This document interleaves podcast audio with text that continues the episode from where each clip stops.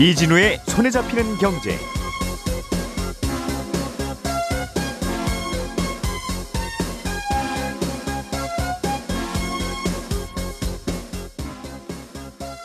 안녕하십니까, 이진우입니다. 오늘부터 마이데이터라는 금융 서비스가 시작됩니다. 이 마이데이터라는 건 그동안에는 금융계좌나 세금, 보험료 같은 내 개인 금융 정보를 각각의 금융사들이 갖고 있었는데, 오늘부터는 그 모든 정보를 마이데이터 사업자들에게 보낼 수 있게 되고, 그들은 그걸 잘 정리해서 금융계좌를 한눈에 볼 수 있게 하거나 보험 가입 정보를 한 곳에서 확인할 수 있게 도와주는 건데요. 이렇게 되면 소비자들이 얻을 수 있는 이익은 뭔지, 또 사업자들은 또 어떤 비즈니스를 펼칠지 자세하게 알아보겠습니다. 그동안 공공 분야에만 있던 사전청약이 민간 아파트에도 이제 적용됩니다. 사전청약의 장점은 뭐고, 혹시 사전청약을 할 때 주의해야 될 점은 없는지도 짚어보겠습니다. 나라밖 소식 중에는 독일의 물가가 30년 만에 최고치를 기록했다는 뉴스 들여다보겠습니다. 12월 1일 수요일 손에 잡히는 경제, 광고 잠깐 듣고 시작하겠습니다.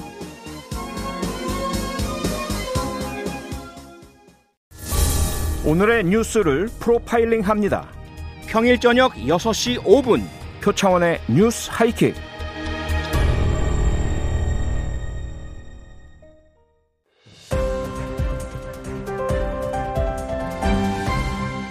이진우의 손에 잡히는 경제. 네, 경제 뉴스들 차분하게 자세하게 또 재미있게 정리해드리겠습니다. 김현우 행복자산관리연구소장, 손에 잡히는 경제 박세훈 작가, 오늘은 그리고 김치형 경제 뉴스 큐레이터까지 오셨습니다. 어서 오세요. 안녕하세요. 네, 안녕하세요. 자, 오늘은 마이데이터 시범 사업이 시작된다는 뉴스부터 좀 들여다보죠. 네. 마이데이터라는 걸 잠깐 제가 설명해드리긴 했는데, 네. 그건가요? 네, 앞에서 잘 설명해 주셨습니다. 예. 조금 붙여서 설명을 드리면, 여기저기 흩어져 있던 자신의 금융 정보를 자신이 원하는 특정 기관에 모아서 한 번에 관리 활용할 수 있게 하는 사업이다, 이렇게 얘기를 하고요. 지금까지는 내 정보의 활용 주체가 개별 금융사들이었다면, 이제는 내가 특정 금융사를 지정해서 원하는 서비스를 받을 수 있다는 의미에서 활용의 주체가 내 자신이다라고 해서 이제 마이데이터 또는 본인 신용정보 관리 사업, 이렇게 부르고 있습니다. 조금 좀 예를 좀 들어봐 주세요. 자, 지금은 이제 제가 은행 잔고를 보려면 은행 개별 앱에 들어가거나 은행 사이트에 들어가서 보게 되죠. 네. 그리고 보험 가입 여부도 보험사에 가고요. 증권 계좌는 증권 잔고는 이제 증권사로 가서 확인을 합니다. 신용카드 역시 마찬가지겠죠. 하지만 마이데이터 사업이 시작되면 제가 자주 이용하는 은행이나 증권사 혹은 카드사가 될 수도 있습니다. 한 곳으로 지정을 하고 그쪽으로 내 정보를 모두 보내달라라고 허용을 해주면, 네. 다른 금융사들이 다 그쪽으로 다 보내줍니다. 그러면 거기서 계좌만 확인하고 보험가입 여부만 확인하는 게 아니라, 그 금융사가 거기에서 이제 자신들이 제공할 수 있는 특별한 서비스들을 만들어서 계좌에 얼마가 들었고 또는 보험사에 얼마가 들었는지를 알고 있기 때문에 대출은, 네. 이런 거 사용해 보면 어떻습니까? 또는 부동산은 이 정도 자산이 있으시면 요거 한번 투자해 보시는 건 어떻습니까? 이런 서비스를 할 수 있게 된다, 이렇게 보시면 되겠습니다. 그러면 내 금융 정보를 한꺼번에 모아서 이 마이데이터 사업자만 갖고 있는 게 아니라, 네. 한꺼번에 모아진 그거를 금융회사들도 가져갈 수 있는 거예요? 아, 이제 저희가 보통은 여러 금융사의 이 데이터들이 다 떨어져 있잖아요. 예. 이거를 하나의 네트워크로 만든다라고 보시면 되고, 거기에다 다리들을 다 놨다라고 보시면 되거든요. 그걸 보통 이제 이 컴퓨터 업계에서는 API라고 하는데요. 네네. 서로 접근할 수 있는 길들을 놔놓고 쉽게 그 데이터를 가져다가 활용할 수 있게 만든다라고 보시면 되겠죠. 그러니까 실제로 그 데이터를 내가 가져다가 어디다 이렇게 모아놓는 건 아니고, 네. 제 금융사들의 다들 데이터가 있는데 빨리빨리 가져다 쓸 수 있게 만들었다, 이렇게 보시면 되겠습니다. 그러니까 농협은행이 내 국민은행 계좌가 뭔지, 펀드 뭐가 입혔는지도 알려면 알 수 있고. 네, 다 알 수 있습니다. 그러면 뭔가 그럼 이제 설명 친절하게 잘해주는 금융회사로 가겠네요. 네, 그렇죠. 여기저기 통장은 흩어져 놓더라도. 네, 맞습니다. 지금 오픈뱅킹이라고 해서, 네. 모바일 뱅킹 하다 보면 다른 은행에 내 잔고 얼마 있는지도 다른 은행에서 또 볼 수 있어서, 네네. 그거 한다는 건가? 그러면 특별히 새로운 건 아니지 않느냐 하는 생각도 드는데, 비슷한 느낌을 받으시는 게 용어가 한 3가지 정도 있을 거라고 생각이 돼요. 방금 전에 말씀하신 오픈뱅킹이 있고요, 마이데이터가 있고요, 마이페이먼트라는 게 있습니다. 예. 이게 얼마 전에 데이터 3법이라고 또 들으셨을 텐데, 데이터 3법이라는 게 통과되면서 활용도가 확 높아지고 새롭게 할 수 있는 서비스들이라고 보시면 되는데, 1단계가 오픈뱅킹. 아까 제가 은행들의 어떤 다리를 놔준 거다 그랬잖아요. 네. 그러니까 다리를 일단 놨습니다. 서로 정보를 가져오고 볼 수 있는 다리들을 좀 놔줬고 이번에 마이데이터는 아, 다리만 놓은 게 아니라 그러면 그 다리로 뭐가 다닐 수 있는지 그거를 네가 선택해라는 거거든요. 그러니까 예. 제 개인이 이전에는 계좌 정보만 볼 수 있었다면 이제 몇 가지를 선택할 수 있습니다. 이거 가지고 나한테 서비스도 해줘. 또는 뭐 어떤 대출이나 뭐 이런 것도 권해줘라고 선택을 하면 이 사람들이 적극적으로 그 데이터를 가져다가 특정 사업자가 어떤 서비스를 할 수 있게 길을 열어준 게 마이데이터 사업이라고 보시면 되고요. 네. 마이페이먼트는 이거하고는 조금 동떨어져 있지만 내가 고객의 돈을 갖고 있지 않더라도 고객이 원한다면 이체를 해주거나 결제 대행을 해줄 수 있는 것까지도 풀어준 걸 이제 마이페이먼트 이렇게 보니까 요즘 이제 그 빅데이터라고 해서 예. 데이터를 가지고 활용하는 사업들이 굉장히 각광을 받지 않습니까? 그리고 이걸 해야 뭔가 혁신적인 사업을 할 수 있다라고 하고 예. 그렇기 때문에 금융권의 정보를 조금 더 활용도를 높이고 개인들에겐 좋은 서비스를 활용할 수 있도록 하기 위해서 이 세 가지를 시행하게 됐다 이렇게 이해하시면 되죠. 그래요. 뭐가 좋아질지는 이제 그럼 그분들의 상상력, 비즈니스 하는 분들의 상상력에 따라 달라지는 건데 언뜻 생각하기에는 각 식당에서 뭐 파는지 메뉴와 가격을 한 곳에서 모아두면 네. 뭐 배달앱 만들 수 있는 뭐 그런 느낌인 것 같은데요? 맞습니다. 뭐 저도 약간 원고에 그런 얘기를 써놨는데 예전에는 제가 각각 식당에다 전화해서 이거 배달해 주세요. 또는 이렇게 해야 배달을 받을 수가 있었는데 지금은 어플리케이션이 하나 있어서 거기다 전화하면 모든 걸 받을 수가 있잖아요. 예. 근데 마이데이터가 되면 어떤 것까지 되냐면 당신이 어제 이거 시켜 먹었고 한 달 전에 이거 시켜 먹었으니까 이거 드시지 마시고 이제는 이거 한번 드셔보세요. 그다음에 당신의 체중이 이만큼 나가고 하고 있으니 예. 데이터를 분석해 보니 이런 음식은 이제 드시면 안 될 것 같아요라는 서비스까지 받을 수 있다. 그렇군요. 이렇게 보시면 좋죠. 일정 수준을 넘어가면 앱이 안 열리기도 하네요. 너무 많이 먹었다고 앱이 거부를 하네요. 저녁 7시 이후에는 안 열리네요. 네. 그건 별로네요. 그건 자기 설정하기 나름이겠죠. 소비자들한테는 또 그런 것도 있을 수 있을 것 같고 네. 어떤 상상이 또 가능할까요? 뭐 지금 각각 내놓는 서비스는 저희가 상상하는 서비스 정도인 것 같습니다. 예. 뭐 대출을 알선해 준다든지 부동산 투자를 조금 더 활성화시키는 걸 해준다든지 아니면 당신에게 맞는 금융 정보를 제공한다든지 뭐 상품을 뭐 추천한다든지 이런 서비스가 주를 이루고는 있는데요. 앞으로 이제 서비스가 진화되면서 경쟁이 되다 보면 새로운 획기적인 것들은 조금 나오지 않을까라는 기대가 있고요. 그러니까 소비자들 입장에서는 조금 편리해진다? 라는 느낌이 1번일 것 같고 사실은 당장은 사업자들이 좀 서로 경쟁을 많이 하겠죠. 왜냐하면 이 데이터를 가지고 활용하면 뭔가 고객들을 더 끌어들일 수 있다는 것 때문에 경쟁이 좀 치열한 상태고요. 예. 오늘 당장 서비스는 17개가 시범 서비스를 들어가고 오후 4시부터 시작입니다. 그리고 12월, 1월부터 단계적으로 이제 확대가 되는데 지금 58개 금융기관이나 핀테크 업체들이 이걸 하겠다고 허가를 받아놓은 상태거든요. 그러다 보니까 경쟁이 치열하면 소비자 입장에서는 마케팅이 강화되고 수수료나 이런 것들은 좀 떨어지게 돼 있죠. 그래서 초기에는 그런 것들을 소비자들이 조금 즐길 수 있는 네. 게 되지 않을까라는 기대를 해봅니다. 그 과정에서 이제 개인정보가 어떻게 또 잘못 활용되느냐, 우리가 사회가 허용한 범위를 넘느냐 안 넘느냐 네. 뭐 이걸 가지고도 논란은 좀 있겠네요. 네, 우려점은 이제 가장 큰 우려점은 네. 내가 허용은 해줬지만 과연 그 금융기관이 나의 데이터를 함부로 사용하는지 예. 아니면 또는 밖으로 유출될 가능성은 없는지에 대한 고민은 생기고요. 예. 다만 API라는 그 아까 그 다리를 이용하면 그 전에 이미 몇몇 핀테크 업체들이 이런 비슷한 서비스를 해왔거든요. 근데 예. 그거는 스크래핑 방식이라 그래서 정보를 다 일일이 가서 문 두드려서 제가 이제 비밀번호를 주면 넣어 가지고 가져오는 방식이었는데 예. 그거보다는 보안이 조금 높아진다라고는 하고 있습니다.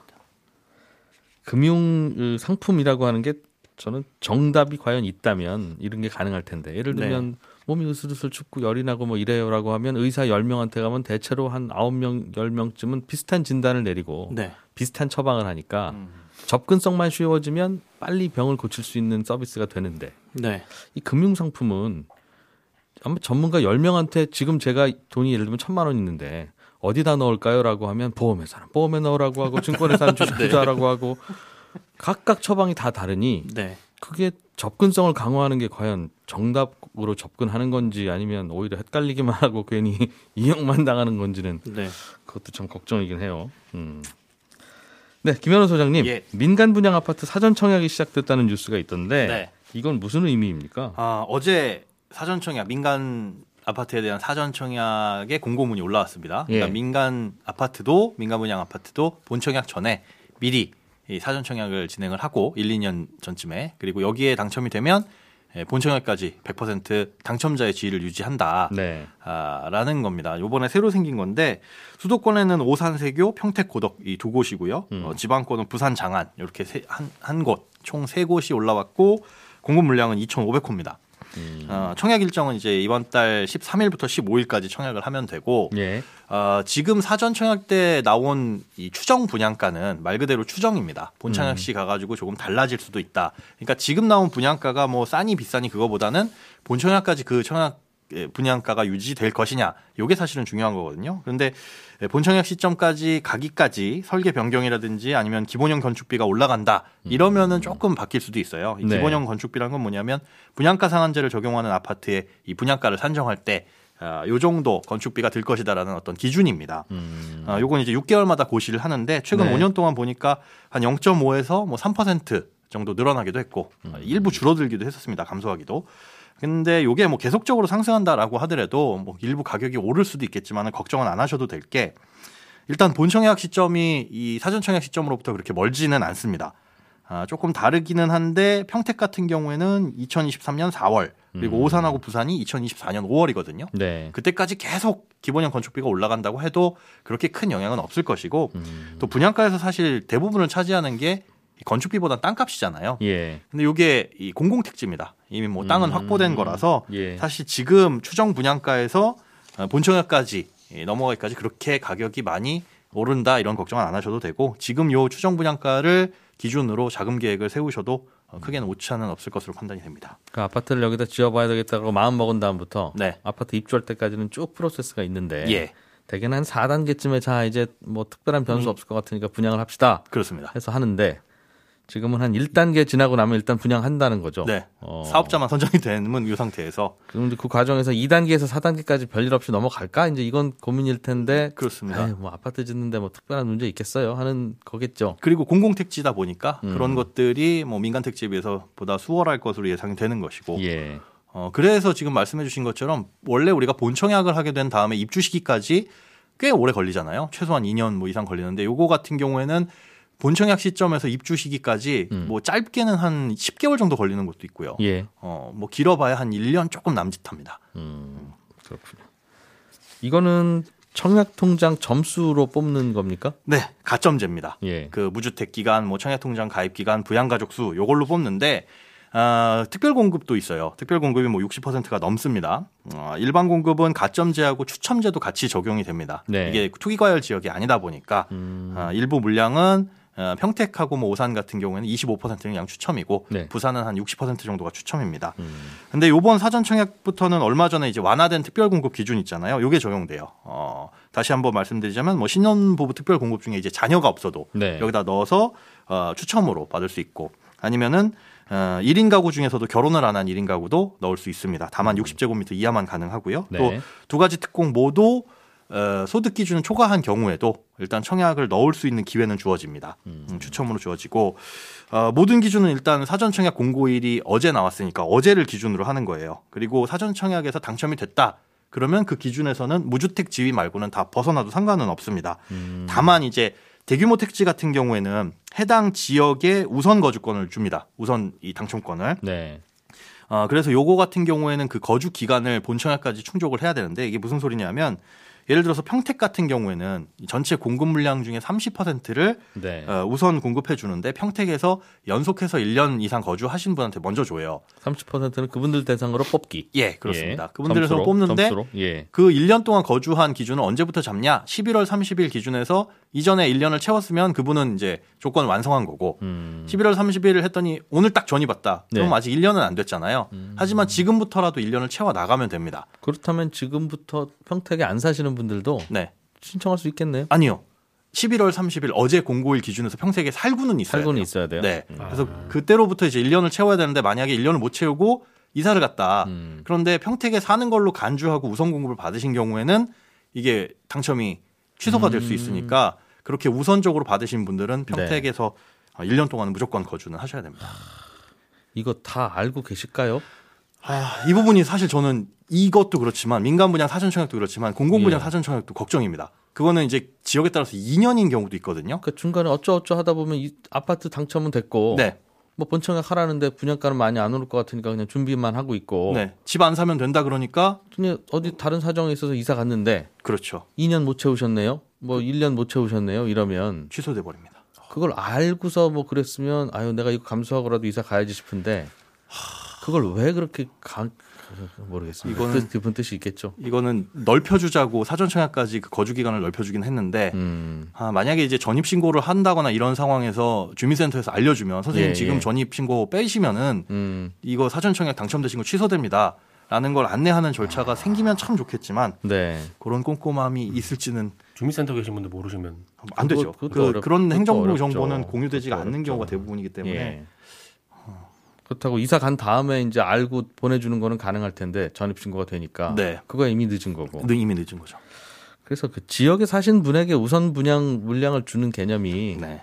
이게 취지로는 무슨 뜻인지는 알겠는데 그렇죠. 그 동네 분이 그 동네 아파트 사셔야죠 하는 개념은 알겠는데 이제 워낙 광역화되어 있어서 그렇죠. 서울 사는 분이 평택집 살 수도 있고 평택 맞습니다. 사는 분이 서울집 필요한 경우도 있는데 네. 충분히 출퇴근도 그렇게 하시는 분이 있고요. 그렇게 할 필요 있을까 하는 그 경우는 청약통장 쓴 걸로 예. 처리되는 거죠? 그렇지는 않습니다. 그렇지는 않아요. 예, 이게 이제 이번에 사전청약 때 주의할 건데 예. 청약통장 쓴 거나 마찬가지로 보기는 해요. 근데 쓴 거는 아니고 이게 마찬가지란 뜻이 뭐냐면 이게 사전청약이 당첨이 되면 다른 공공분양 사전청약이나 다른 본청약을 넣을 수가 없습니다. 근데 넣고 싶으면 사전청약을 취소하면 당첨된 걸 취소하면 다시 청약통장이 살아나요. 그때는 이제 넣을 수가 있습니다. 그런 것들은 조금 조심하셔야 되고 이번에는 공공분양하고 다르게 신혼부부 특별공급의 경우에 예비신혼부부는 대상이 아닙니다. 이거는 공공이 아니라서. 그래서 공공이 아니면 원래 땅은 공공부지에서 한다면서요. 네. 그런데 공공택지에 분양되는 민간분양이기 때문에 요거는 대상이 아니고 공공택지라도 공공택지에 분양되는 공공분양이 있고 네. 맞습니다. 공공택지에 분양되는 민간분양이 있어요? 그렇습니다. 그리고 그냥 공공분양이 있고 그중에 예비 신혼부부가 적용이 되는 건 예. 공공택지에 분양되는 공공분양만 예비 신혼부부가 적용이 되는데 이건 어쨌든 안 됩니다. 예비 신혼 11월 30일 기준에서 신혼부부 혼인 신고가 되어 있어야만 가능합니다. 알겠습니다. 고민을 하다 보니 일이 복잡해지긴 했겠으나 네. 언제 한번 정리 좀 합시다. 네. 박 작가님, 네. 독일 물가가 30년 만에 최고로 많이 올랐다는 소식이네요. 네, 요즘 일본 빼고는 우리도 그렇고 대부분 국가들에서 물가 오르고 있는데 예. 어제 발표된 11월 독일 물가 예비치 보니까 작년 11월 대비 5.2% 올랐습니다. 지난달 대비로는 0.7% 올랐던데 동독하고 서독하고 통일하고 나서 얼마 있다가 물가가 한번 엄청 뛴 적이 있었거든요. 예. 그때 한 5.5% 정도 올랐는데 그리고 나서는 별로 안 오르다가 30년 만에 가장 많이 오른 겁니다. 에너지 가격이 한 22% 오른 게 가장 큰 이유였고요. 식품 가격하고 서비스 가격도 꽤 오른 걸로 집계가 됐습니다. 예. 앞으로도 계속 오른답니까? 이게 전망이 좀 둘로 나뉩니다. 예. 그러니까 내년 되면 떨어질 거라는 쪽에서는 작년에 독일 정부가 코로나 때문에 부가가치 세율을 좀 인하했거든요. 그러니까 상품 가격이 좀 떨어졌겠죠. 예. 그러다 올해 다시 원래대로 세금을 걷는 바람에 기저효과로 물가가 오르는 거다. 그러니 내년 1월에는 다시 내려갈 거다라는 의견이고요. 이게 독일 정부 쪽 입장입니다. 그리고 지금 코로나 변이 바이러스 때문에 유럽 여러 나라들이 대문을 잠그고 있잖아요. 네. 독일도 이제 마찬가지여서 대문 잠그는 조치가 오래 가면 소비가 위축이 될 거고 그러면 또 물가가 하락할 거다라는 의견도 있습니다. 네. 또 반대로 오히려 오를 수도 있을 거라고 보는 쪽에서는 독일 최저임금이 이제 오르거든요. 많이 오르던데요? 네. 예. 독일의 새 정부가 출범하면서 최저임금을 지금보다 25% 인상하기로 했습니다. 네. 지금도 독일 최저임금은 우리 돈으로 대략 한 13,000원 정도라서 유럽연합 국가들 중에서도 꽤 높은 축에 속하는데 이걸 16,000원 정도로 올린다고 하니까 예. 인건비가 오르게 되면 물가도 덩달아 같이 오르게 될 거다라고 보는 거죠. 그리고 이번에 새롭게 집권한 정부가 2030년까지 재생에너지 비율을 지금보다 꽤 높게 잡겠다. 라고 얘기하기도 했고 네. 2038년까지 석탄을 퇴출하는 친환경 정책을 추진할 건데 친환경 에너지라는 게 생산 원가도 비싸고요. 예. 이거 하려고 그러면 새로운 설비 투자도 해야 되고요. 그러다 보면 또 물가 상승이 올 수 있고 그래서 오를 거다라고 보는 겁니다. 오를 가능성들도 있고 내릴 이유도 좀 있긴 그렇습니다. 하나. 각각의 이유가 있습니다. 최저임금이 많이 오른 게 눈에 띄네요. 네. 예. 독일이 아마 이번에 연정을 통해서 약간 네. 왼쪽 정부 정당들이 들어온 모양이에요. 그렇습니다. 예. 한 가지 궁금한 거는 네. 최근에 나오는 물가지수를 보면 미국도 전년 대비 한 6% 오르는 걸로 나오고 네. 독일도 5% 오르는 걸로 나오고 네. 우리나라는 아직 한 2%대. 그렇죠. 그러면 뭔가 좀 우리는 싸게 쓰고 있는 게 있나? 뭐 이런 생각도 얼핏 들어서요. 그 물가지수 산출하는 방법이 달라서 이렇게 차이가 난다라는 의견이 있어요. 예. 미국이랑 독일은 물가지수에 집값이 포함이 되거든요. 그러니까 집 살 때 받은 대출의 이자를 매달 얼마나 내는지, 예. 보유세로 세금을 얼마나 내는지, 예. 월세는 또 얼마나 내는지 이걸 다 조사해서 물가지수에 포함을 시키는데 예. 우리나라는 전월세 비용만 물가지수에 넣고 있거든요. 그러니까 집값이 오르고 내리는 건 물가지수에는 안 잡힙니다. 그러니까 내가 내 집에 사는 사람도 비용이라는 걸 쓰니까 네. 은행 대출 이자일 수도 있고 뭐 세금일 수도 있고 그렇죠. 그것도 거주 비용으로 계산해서 물가에는 넣자. 네. 근데 미국과 독일 다른 유럽들은 넣고 있으니 꽤 예. 높게 잡히는 거고 예. 집값들 많이 오르니까요. 다른 나라들도. 뭐 근데 우리나라는 집값은 예. 오르지만 물가지수는 포함이 안 되다 보니까 2%대로 나오는 거다. 네. 그래서 이걸 좀 바꿔야 되지 않냐라는 주장이 있는데 그럼 왜 우리는 물가지수에 집값을 안 넣냐? 이게 궁금하실 텐데 네. 이 얘기는 좀 길고 복잡해서 조만간 다시 정리해서 말씀드리겠습니다. 조만간 다시 정리해 주세요. 예, 저는 잠시 후 11시 5분부터 이어지는 손에 잡히는 경제 플러스에서 또 한번 찾아뵙겠습니다. 이진우였습니다. 고맙습니다.